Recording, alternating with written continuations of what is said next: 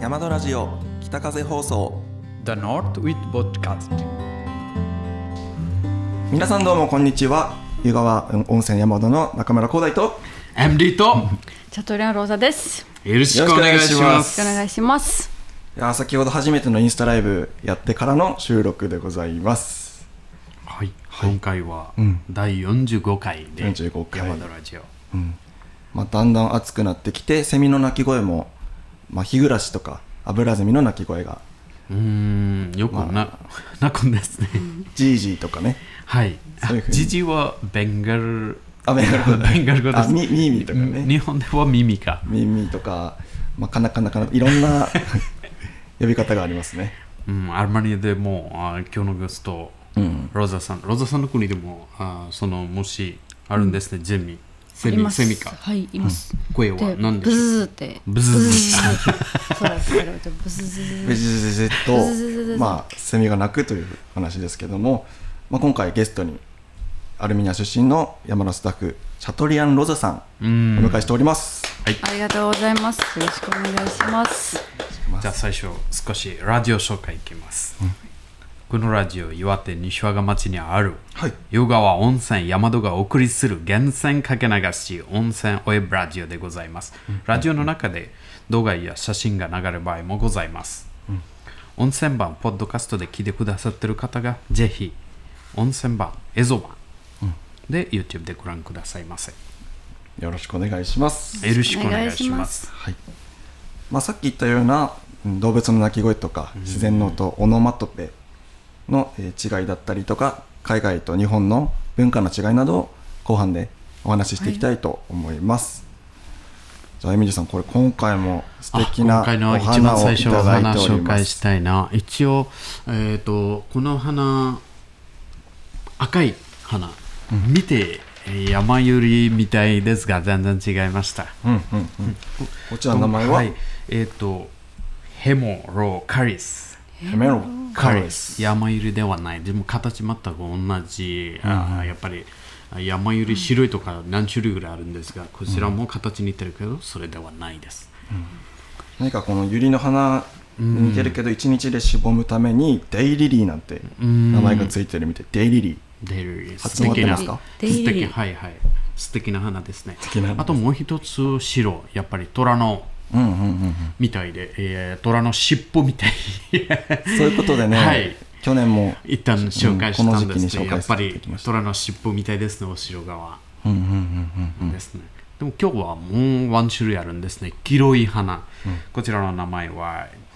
ヘペリガモ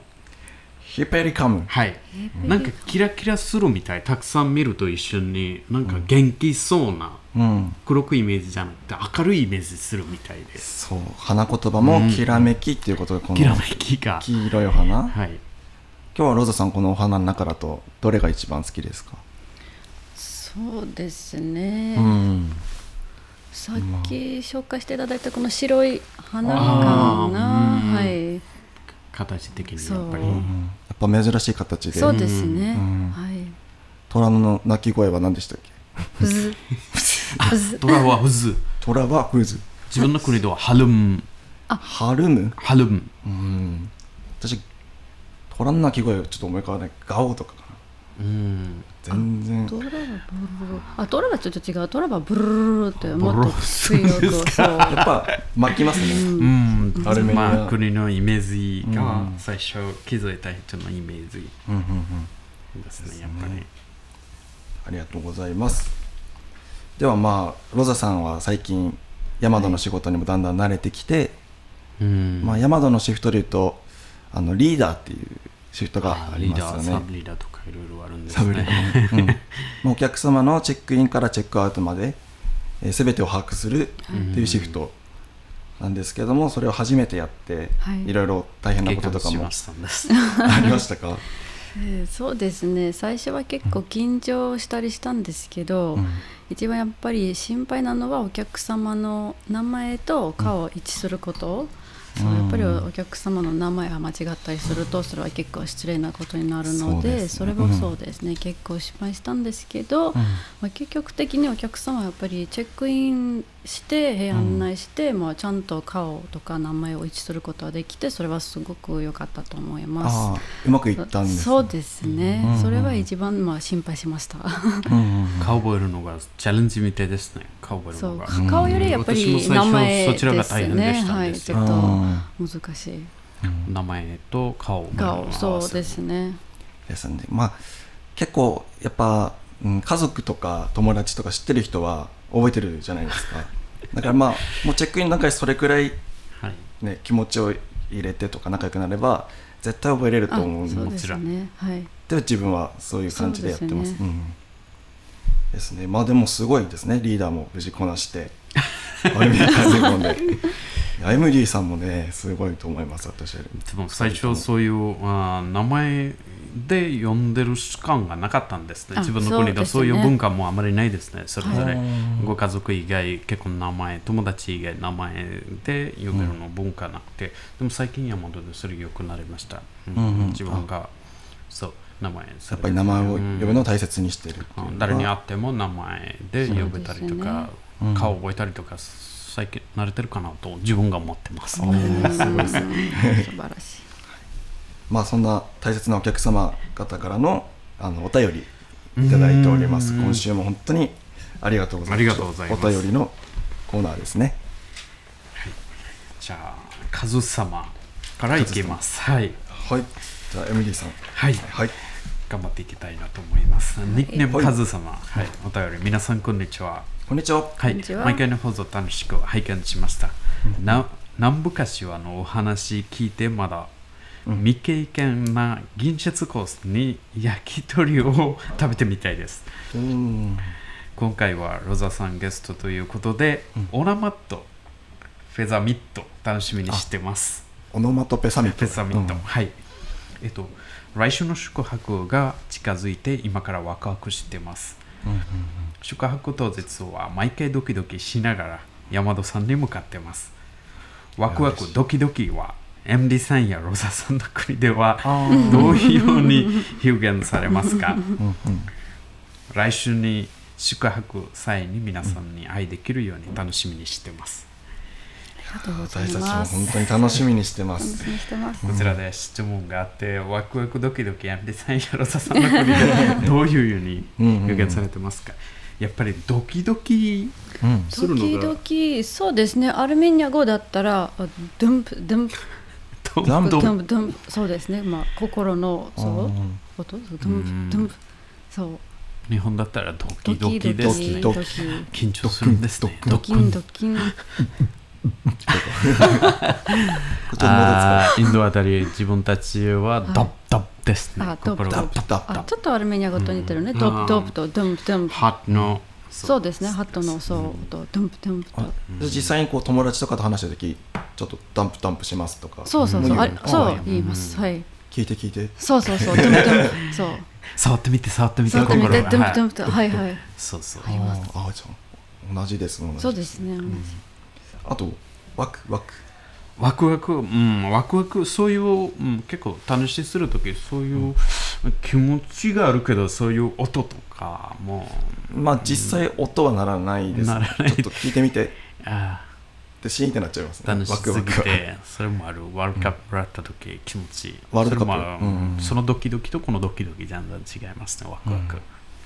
じゃあワクワクみたいな言葉はあまりないですかそうですないですねね。アルミニア語もないです。もう自時分の国でもな々あいるんですけ気ど、持ちそう、ワクワクはああるけんどまり、はい。じゃあやっぱ実際音が鳴るものがアルメニアバングラデシュではそういうふうにオノマトペとして成立してはい、あるんですね。あーいやまた面白いこと え表現するとしたらワクワクできますか今ベンガル語でうんちょっと無茶ぶりかなできないできないです ね。気持ちだけなるんですね。説明できないですかアルメニア人も結構、あーって、こんな感じで。そういう気持ちになるんですね。あーはっきり説明できない。でそもう見たらわかりますですね。あ、でも、こうやると、アルメニア人は、あ、もう、ワクワクのことで、こジェスチャう。ーそう、ジェスチうャーでん。そう。 あー確かに楽しそうにルンルンルンしてる、なるほどなるほどいやまた面白い話聞けま したまあ来週お会いできること本当に楽しみにしており楽しまみにしすておりますカズ様の、えーラジオポイント23で23ポイント、ございますありがとうございますでは続いてもお便りご紹介したいと思いますえーラジオネームゆうさまいつもありがとうございますえーこちらですね皆様こんにちはですねえー先週の南部柏やキャス冷凍のお話大変興味深く聞かせていただきました今週はロザさんの再登場ですねオノマトペ楽しみにしておりますおおさて音ではないのですがお誕生日おめでとうはどのような表現になりますか実は彼が昨日誕生日を迎えましたおめでとうございおまめすでとうございおまめですとうございますえーいろいろな国の言語で祝福の言葉をお願いいたします余談ですがフィリピン出身の友人が日本で蜜のたっぷり入ったリンゴを見て日本人は腐ったリンゴを食べていると思ったらしいですロザさんはこのような体験ありますかでは暑い毎日ですが皆様ご自愛くださいませということですありがとうございます蜜たっぷりで腐ってるよりもまあ確かにねめっちゃそんなイメイメージもありますよね、うんまあ、そういった経験うんなかなかどうでしょう納豆とかどう思いましたそのなそう納豆はちょっと私実は苦手なのあねでそうですね納豆からなるためにいいけど、うん私も苦手ですね、うん結構食べ方とか結構腐ったりとかもあるんです出よる、まあはうん、そういうことですもんね、うんそうですねえそれバングラディッシュとかアルメニアで納豆っていうのはありました納豆というなないですそういう豆あーないですなねいです種ないですじゃあ日本来て初めて見てそれ食べてる人見た時うはんどう思いました、なんか一応食べ方は結構日本人はなんか面白いと思う例えばうんなんか食べる時スッスッと音をするねあースッスッそうそれは海外はあんまり音はしないのでそれは結構あーえってそううんちょっとびっくりしましあーたそう静かにそう結構静かにそううんお茶こ茶飲む時少し音出るかもしれないそうあーちょっとだけリップそうリップのうんうんとか他の音食べる音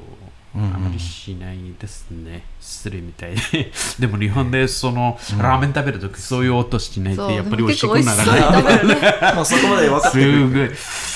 そうでも ラーメン屋さん行けばすそごいの美味し音でしそうょにずっと食べるのでそうお昼やっぱあの音もねセットですよそうそラうーメンそうすごい美味しそうに食べるのをやっぱりえーって美味しそうに食べるなと思うけどそうほろっとそうなんか納豆の食べ方も結構こうやうってんまあキすごいですよャーってそう結構面白いと思う納そう豆私一番大変ですね端口からお皿まで結構スパイダーみたいになるんですよ一緒糸が ね、うんまあでもそんなにうわっていう思わなかったんですね、まあそうですねうんはいまあ、だんだんその日本のすする文化も理解してもらって嬉しいですねそうですねありがとうございます、まあ、あとはあのお誕生日のお祝い誕 アルメニア語で誕生日のお祝いアルメニア語でえ「ツノンデシュノルハボルシ私はシュバジャンマディンというシシュュババジジャンマディンャンマディン」シュバチョンチョマリン日本語にするとどういう日本語にすると「ツノンデ」は誕生日うんで「シュノルハボル」は「おめでとうございます」あ「ーツノンデ」「シュノルハボル」バングラ語だったら「主語はいいこと」いいことをするときは「主語」いいことときあとジャンマディンあ誕生日のおめでとうとか、あじゃあもう一回ずつでしょはい私たち行きます「いツノンデ」「シュノルハボル」シュバジャンマディン「シュバチョンマリン」お誕生日おめでとうございおますめで とうございます3種類でまとめていきましたいや本当におめでとうございましたえーラジオのポイントは28ポイントでございま素晴すらしいありがとうございますじゃあそこから結構多めテーマが出てまいりました、オノマットペプト、日本と海外人の文化の違いの話がいろいろあったんですね、今まで、ロザさんももちろんですねまず、まあ、2人は海外から日本に来た時、はい最初は都会に住んでたということ で東京と川埼越玉あ埼玉埼玉の埼玉はうんいで川越はい川越、まあ、そこです生活してる時に文化の違いはすでに感じてましたかまあそうですね。やっぱり西和賀の方が私にとって文化とか、うん社会がすごい強いですね。まあ、町の方特有だったら何がしろわからないですね。何がどうなってますか。そこで文化のイメージないですね、全く。 まあ、町シティはシティだからメガチ、メガシティ東京、そちらで全然感じられないですね。あまあ、場所にとって例えば電車とかバスとか便利とか大変いろいろあるけど、しやっぱり自然と文化の違い全然全く違いますね。あやっぱりメガポリスだから東京はただメガポリスとしてのイメージで、あんまそこりで文化の文化の感じるところろないですね。混ぜてるから誰かどこからどこから大阪沖縄東京海外アメリカラティンアメリカアフリカ人ジャマイカ人分からないようになって混ぜて全部みんな同じ法律で法律はみんな守る 同じ守ることでみんな守ってるはず。なるほど、あじゃあ西和賀に来てより文化を、うんうん感じることができた、感じてますうはいんまあ、それは例えば食文化とかねうんこちらが本当の日本でしょ もちろんまあ、エミリーの感想であそうそううん本当の日本人たち、本当のサービス本当のうんうんうんまあ、結構その日本人が、えー海外行った時の感じたこととかも、まあ、うちのスタッフも西尾早樹君だったり、鎌田ひとみさんだったり、はい藤田まどかさんまどかさんだとタイと中国とフランスそれぞ れ行ったことがあるということで、まあ、その時に感じた、えーエピソード聞いてみましたね。はい早木さんが外国人声が大きいうん、そうですね特に確かに中それ国はの本当、うん本当です全体日本以外外国人声大きい私から言ったら、うんちょっとうるさいうるさいかもしれないあ ちょっと大きいですそれは本当ですえそれは道端での会話ですね。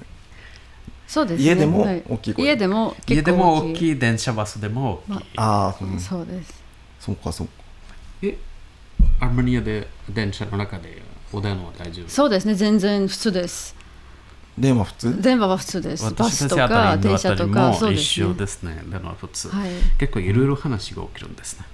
あ電話するんですね。はい、そうそうもちろん。いやいやいやないあと、リングも鳴るんですね、電話に。クランクラン。それで言って、あ、あと3分待っててね、次の駅に降りるから。あそれ普通に電車の中で。そうそうそうすだからもう隣に座ってる人のもう情報はもう結構分かってるもうどこ行きますかとか何しに行きますとか一番静かなな人、例えば日本の方々見て、電車、バスの中で一番静かな人、大変ですね。周りの情報全部分かってます。あーそうですね結構はいあ黙ってればいろんな情報集まるってことなるほどなるほどまああと電車だったりとか玄関がないとかっていうのもああのタイであーそうですねまあ確かにアルメニアにも玄関がないですねそうあーそうまあ遊びに行ったらあまり靴のご習慣がないので、そうですねやっぱりだから玄関がない、まあ、靴のまま入るのもそれは当たり前当たり前みたいですねそうですねうん寝る時は脱ぐんですそう寝る時はもちろんあそういや分かんないけどねあそうもちろん、もちろん。はい。なんか一番やっぱり変なのは自分の部屋に入る時は靴脱ぐで遊びに行ったりとか、そういう時はなんかやっぱりそのまんま靴のまま入る、そうですねそううかんそうかそうか、そうまあ他にはナイトマーケットを毎日してるとかうん、あるんですね、よく。ナイトマーケッはいありますト。ナイトマーケット、よくあるんですね。えーあとは女性一人で行ってはいけないところがあるとあ、まどかさんが、藤田まどかさん。ううん、そういうはい場所もある。女性は怖いあ。ー夜とか、こういう場所で女性一人で行け行ってはいかないという場所があるんです。アルメニアの場合はまあ結構人口も少ないしアルメニアという国も少ないので、まあ、やっぱり安全です、だから女性は一人で夜遅くを散歩しても歩いても全然まあそういうのはないので、はい、うん、やっぱりフランスとか、フランスとかイギリスとそうか、ですイねンドあたりでもあるんです。ちょっとあそう私なんだたちのあたりで女性一人で行かない場所もあるんです。なるほどなるほどまどかさんからもう一つは、傘ささない雨でも。ええー、あーそれ確かにもあるんです。ちょこっとは、ちょこっと雨降るときは、うん刺さなくていいじゃない、ちょっと体的に、そういう。やっぱり海外で、うん雨降るとき、雨でシャワーする文化もあるんです。ああ、I mean えーバングラデシュダンスとか。か、まあ、楽しみに友達とかにみんな今日例えば雪で大裸祭りみたいですね今日雨で塗るか今日雨の時サッカーするか、そういうのもあるんですよなるほどな。普通に刺さない私もたまに車に傘あってもコンビニまでだったらあまり刺さないからプッとあっちゃうからえでも正直私もあまり刺さ ない刺さないですねそうですね少しのためにあまりなんでだろうなと思ったそうあえでんもまりその土砂降りだったらどうするんですかあまあ頑張って走ってることはあるそうですねこの例えば少し濡れるよりこの傘もう一回乾いたりコンビニの中にフルクル入れたりとかめんどくさいから車の中にまだ濡れた傘入れたりとかそのためにちょっと洗っていっちゃう かあ別に濡れちゃってもいいんですね。え少し濡れまあてそういいですね少しぐらはいい少しぐらいやっぱり楽にしたいなまあ、私もあの青森で雪降っても、はいあの傘さしたりとか全然なかったんですけど、西和賀町来てやっぱお客様こう雪降ってたら傘うん出したり、それはあこっちはそうなんだって、うんうん、初めて知ったりやっぱ場所によって全然そうで違すうねんですね。うんうんまあ、あと自転車盗まれるとか聞きましたね。よくよくあるんですね。廊下か鍵かけないと盗まれることよくあるんですそうですねだから日本はすごく安全ですねそういうのも、うんそういうところ絶対サービス的はにいすごいでエミリーさんは、えー西和賀の郵便局に傘を置いててもどれくらい半年あ半年ですからねそれではいもちょっと私の傘半年後に郵便局行ったら、私の 傘入れたまま同じでした同じところから見つかったんですねでもそれくらいやっぱ文化が違うということですね。まあ、あとすみませんオノマトペでやっぱヤマドの、うん、一寸とか川とかの表現もちょっと聞きたいなとうんいうことで、まあ、蛍が光るのはどういうふうに表現しますか、まどうとあ、思います私かもん日本はいでも多分ピカピカとかチカチカとあかーアルメニア語だったらプルプルプラルプルプルちょっとプルプルプルプルそプルプルうすプルるプルそうプルプルゼリーみたいなそうそうあそうなの自分の国ではミティミティですねミティミティのことはこういう感じであ引っーかかること使ってミティミみテちみち見て見てしてるって、はあじゃあまあ一緒にもしお客さんホタル見るときあったら見て見て見とて見かて見てプルプルってあれあれがプリプリだねプルィおプ客ル様はピリピリどこに出たんで すかと思っちゃうそういうこともできます、まあ、あと雪が降る感じあそうだな西和賀だったらその屋根から雪が落ちるとき、はいまあ雷が落ちた音ってよく表現しますけどうんドカーンって単あだうるさかったですね、うんうんドカーンってねでちょっとアルメニア語に似てるドゥルルってドゥルルそうああそこで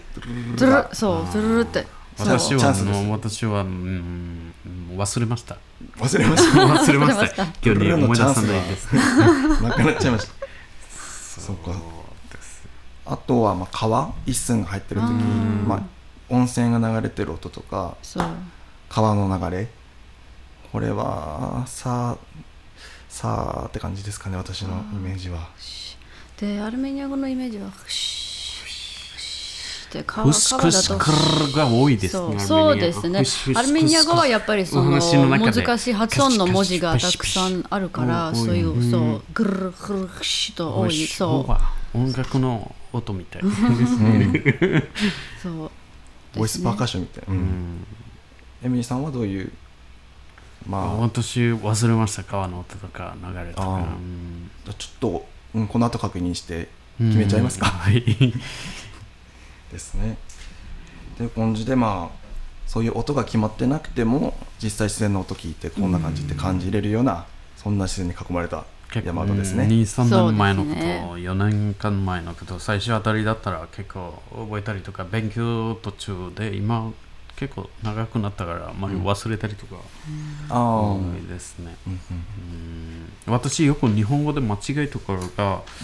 上がり下がりの間違いとか逆に覚えたりとか、うん借りますとか貸しますの間違いが多かったんです、自分が日本語でもああそうですねそれありましたか、うんそういうあ日そ本語う大そ変うあそうそうそうありました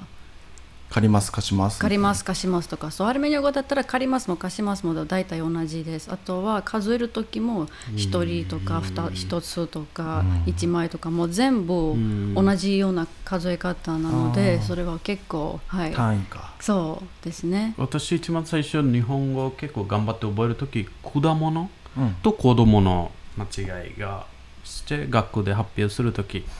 私が子供大好きです毎日子供食べてますと発表して学校のみんな笑い すぎて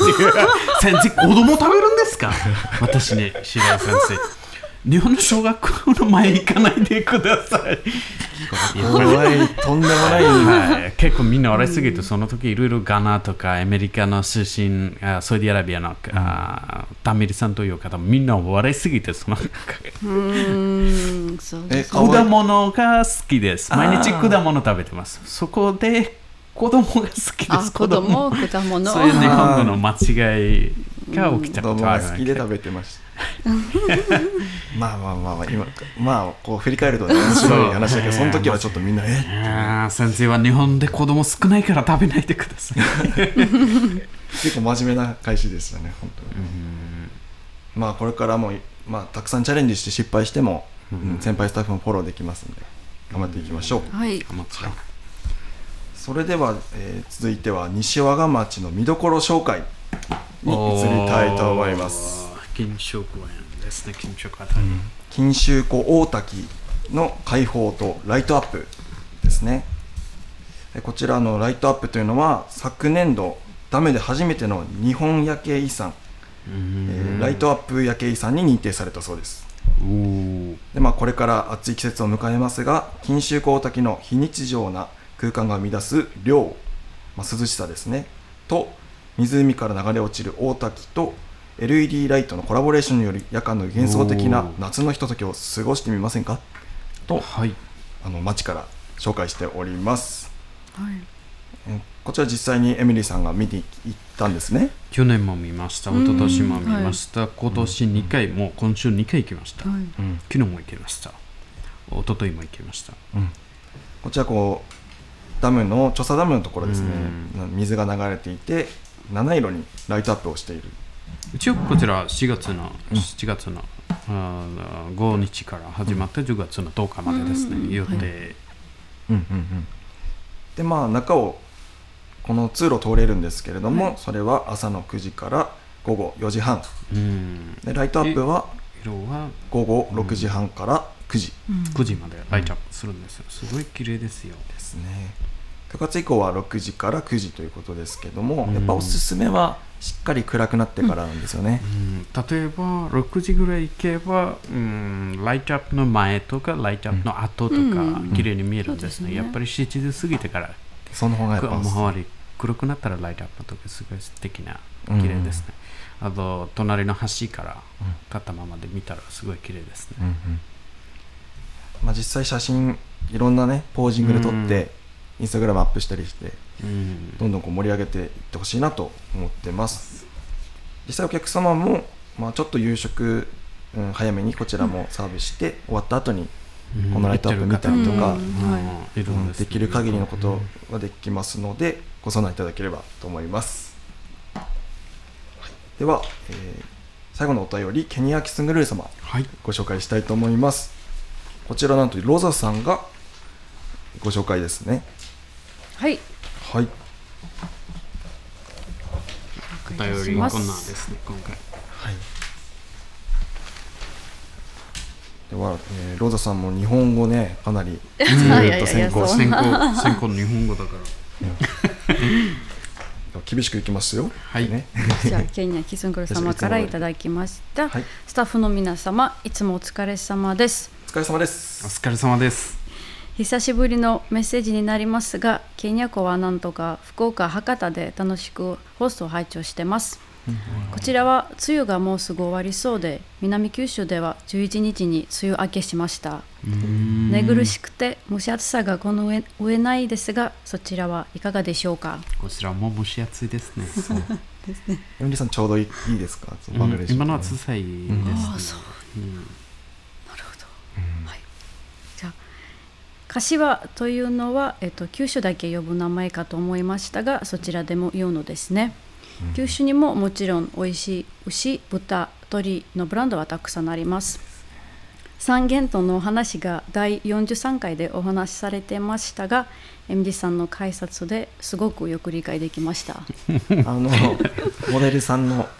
はい、ローラさんの話ですかねすすみませんでしたなんだよモデルですハープの話ですすごい分かりやすかったですよ、ご当地の食材や水で作る食事が一番だと思います料理長さんと副料理長さんの解説を聞くとなるほどと感じました皆様これから雨が多くなる岩手かもしれません熱海や九州の南部でも水害の被害がありますスタッフの皆様通勤や営業される際は十分お気をつけくださいませ追伸ですが水曜日の最新放送をえホームページからすぐに検索できないのですやり方がおかしいのかもしれませんがいつも YouTube から探してみてます何か便利なアクセスの方法がありましたら教えくださいありがとうございますありがとうございありまがすとうございますいやーまあ柏のお話もしっかり、はい届いて嬉しそいちらでも柏と言われてるんですねそうですね、うんあっちがまあ主流みたいなんですけどね、こっちでも言うのが驚きということで、まあ、あとは、まあ、ホームページですね、うんこちらちょっとちょうどホームページ移転する、リメイクするタイミングでちょっと更新が遅れていたんですけれども、最初あたりとかうんこちらを、まあ、ついに最新版だけですけれども毎週しっかり更新するように変わりまして、お便りのフォームとかも、まあ、新しくはなったんですけど同じようなボタンからうーでんきますのでちょっとあの分かりにくくなってしまってたのを申し訳ございませんでした、はい、でもこれからは大丈夫ですので、まあ、YouTube もコメント欄からお便りもできますし、うんぜひお待ちしておりまおす待ちしておりますまあ本当九州からもお便りであちらのお話も聞けてそうですね本当に楽しいラジオ雨降ったりとかこちらも雨降ったりとか蒸し暑とか、うんそのうちやっぱり雷とか最近、そうですねまああちらの牛豚鶏もう美味しいのブランドがあるんですねね気になりますけど場所にとってうんうんうん場所によってそうですねまあヤマドが全国的にどんどんねいろんな店舗ができてそちらに も行けたらななんても思いますそれでは、えー今週もご視聴ありがとうございましたありがとうごあざいりがまとうしございましたたヤマドラジオ登録者500人を目指しております、YouTube、Instagram、Twitter、Facebook から季節の移り変わりやお料理のやお料理だったり山の裏側などをご覧いただけますのでぜひチャンネル登録よろしくお願いしますお願いしますえ来週は少し1日早くなりまして7月の20日20日火曜日が収録予定ですはいのでえいつもよりも早いということでお便りの投稿のタイミングなどお気をつけくださいぜひどしどしお待ちしておりますしております一応この前できなかった、えー料副料理長の照井拓也さんの俳句、俳句うん五七五の日本の、はい、うん俳う句んです美しい文化を、まあ、エミリーさんロザさんも はい作ってもらって、おおはい、はいはい